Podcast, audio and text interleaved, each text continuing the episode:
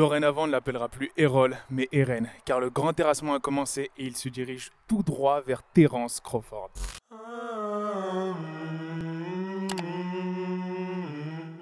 Hey yo, bienvenue dans le podcast The GOAT MMA Boxing. Comment se retrouve la GOAT Family? J'espère que vous allez bien, que vous avez passé un excellent week-end et que vous passez un excellent dimanche surtout car il y a eu pas mal de combats de folie ce week-end, sans parler du Ares au Dôme de Paris qui était excellent, une soirée vraiment complète du début à la fin, qui s'est clôturée par le magnifique sacre du premier champion bantamweight de la Ligue Ares, qui est Taylor Double Impact Lapillus. Félicitations à lui, grosse, grosse, grosse performance au premier round.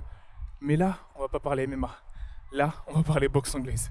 Car ce qui s'est passé hier au Cowboy Stadium à Dallas, au Texas, c'était complètement fou. En fait, Ougas, je pensais qu'il allait se retrouver face à un boxeur, mais il s'est littéralement retrouvé face à une machine de destruction il n'a pas mâché ses mots et il les a prouvés, Errol Spence Jr. En effet, dans cette première partie de vidéo, on va analyser les stats folles de ce combat et ensuite les conséquences bah, du résultat de ce combat sur la suite de la carrière d'Errol Spence et de Terence Crawford.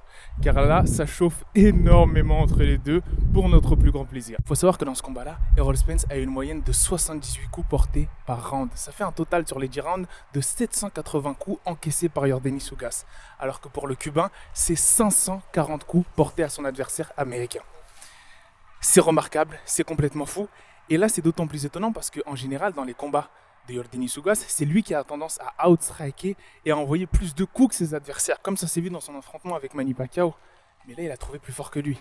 Et oui, c'était vraiment la folie. Sans parler du fait que parmi les 780 coups portés par Errol Spence, il y a eu 476 power punch.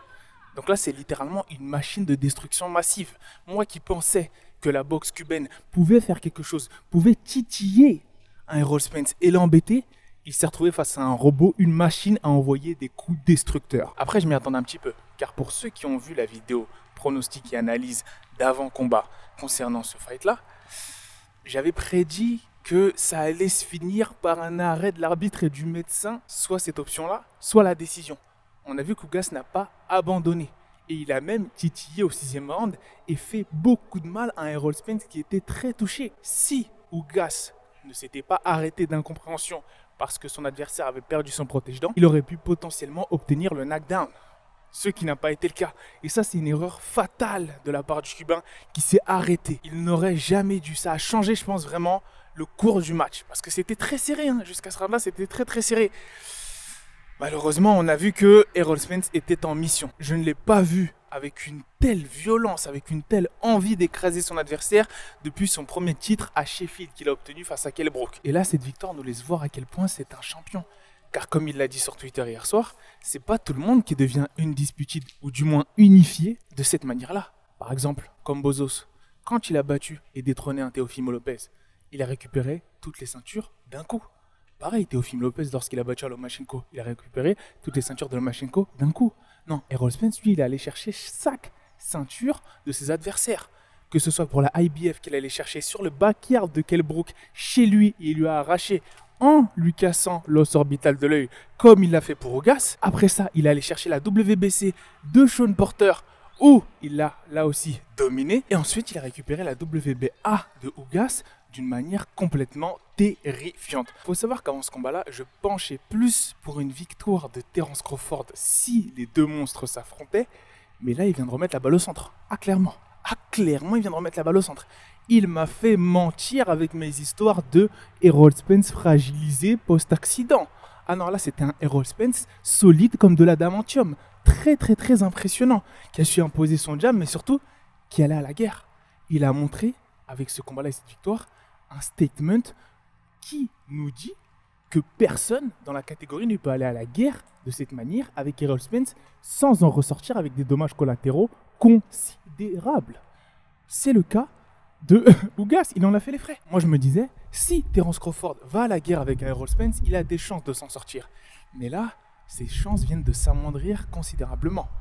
Parce que je ne vois pas comment il peut gagner une décision sur le Texan ou comment est-ce qu'il peut gagner une guerre sur ce dernier? Pour moi, la seule option de victoire actuelle pour ce Terence Crawford-là face à cet Errol Spence-là, c'est de le rock et de le KO dans les 6-7 premiers rounds. en vraiment en l'outboxant, mais pas en allant à la guerre, en nous faisant une masterclass technique. On a vu que aller à la guerre en plus, ça ne lui facilitait pas les choses. Sean Porter, Terence Crawford nous a montré ça. De plus, Derrick James, l'entraîneur des Spence, essayait de nous avertir. Avant ce combat-là, il a déclaré que c'est l'un des Errol Spence les plus solides et les plus puissants que vous allez voir. Et que face à Danny Garcia, il n'avait pas eu le temps de se préparer convenablement. Mais que là, il était optimum. Sa préparation était optimale. C'est le cas. Donc c'est donc ça, un Errol Spence, un RN Spence Junior qui prépare son grand terrassement en direction de Terence Crawford, pour ceux qui ont la référence de SNK. Mais là, vraiment, non, ça fait, ça fait vraiment flipper parce que il m'a fait manger toutes mes paroles. Même si je m'attendais à un late finish comme ça s'est produit ou à une décision, je m'attendais pas à voir un Errol Spence aussi solide et percutant, qui sache encaisser et vraiment dominer et annihiler, détruire un adversaire de la trempe d'Ougas de la sorte. Vous avez vu Vous avez vu les réflexes pugilistiques du Cubain Une très belle boxe, des bons déplacements, même si sa plus grande erreur, et là je l'avais averti dans ma vidéo d'analyse d'avant-combat, c'était de rester en face. En face d'un Errol Spence. Il a considéré Errol Spence comme l'un de ses adversaires habituels. Comme un Manny Pacquiao, comme un Sean Porter, comme un, on va dire, un boxeur qu'il avait affronté et parmi lesquels il n'était pas tombé KO. Mais Errol Spence a montré aux yeux du monde qu'il était spécial. Il n'est pas comme les autres, il n'est pas comme eux, il n'est pas comme nous. Tu restes en face de lui, il te casse ton os orbital. Que tu le veuilles ou non, le combat s'arrête. C'est pour ça que je salue énormément le courage du Cubain, parce que sa boxe est belle, il méritait d'être champion. La manière dont Errol Spence l'a détrôné est très honorable. Maintenant, j'ai envie qu'on passe au combat de titan. Terence Crawford versus Errol Spence. Et là, c'est intéressant parce que sur Twitter, il y a eu un échange vraiment très, très, très, très, très dynamique, on va dire, entre les deux, où il y a Terence Crawford qui l'a félicité et qui a dit maintenant, il faut que tu arrêtes toutes ces sottises de, entre guillemets, nous ne sommes pas dans la même rue, euh, nous ne sommes plus dans la même écurie, donc ça va ne pas pouvoir se faire. Bah là, ça va pouvoir se faire.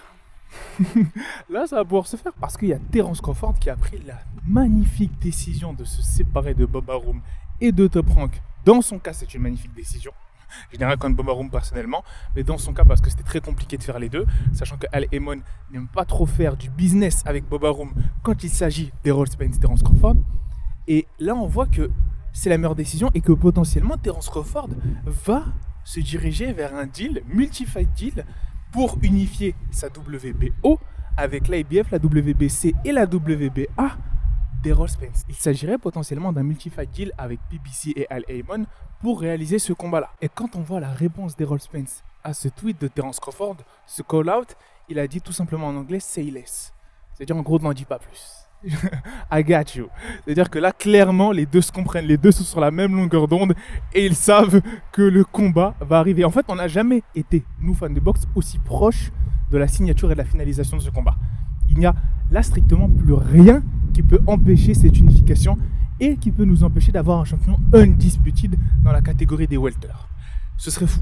Ce serait fou, sachant que bah, Errol Spence a dit qu'il lui restait plus trop de combats potentiellement dans cette catégorie-là des 147, des poids.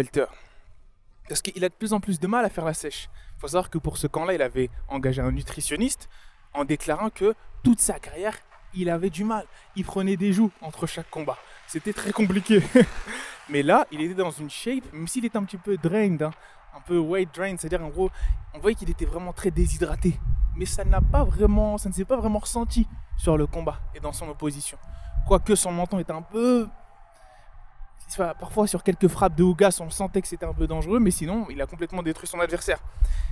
Et le fait qu'il ait pris un nutritionniste, que maintenant, il ait pris en charge vraiment sa carrière de manière sérieuse post-accident, mais qu'il fasse la décision après avoir unifié de monter, c'est inquiétant pour les mecs d'au-dessus.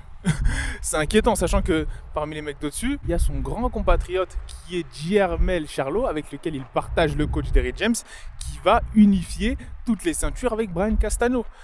Donc on peut s'attendre à une montée des Rolls si jamais il arrive à vaincre un Terence Crawford, ce qui n'est pas mince à faire. Mais même si ce n'est pas mince à faire, ce qui est super intéressant dans ce combat-là, c'est qu'on a pu voir que peu importe tes capacités pugilistiques intrinsèques, c'est-à-dire la boxe cubaine amateur, très technique, face à une machine de destruction massive, ça n'a que très peu d'impact. Ça n'a que très peu d'impact. Regardez le visage d'Errol Spence et regardez les stats.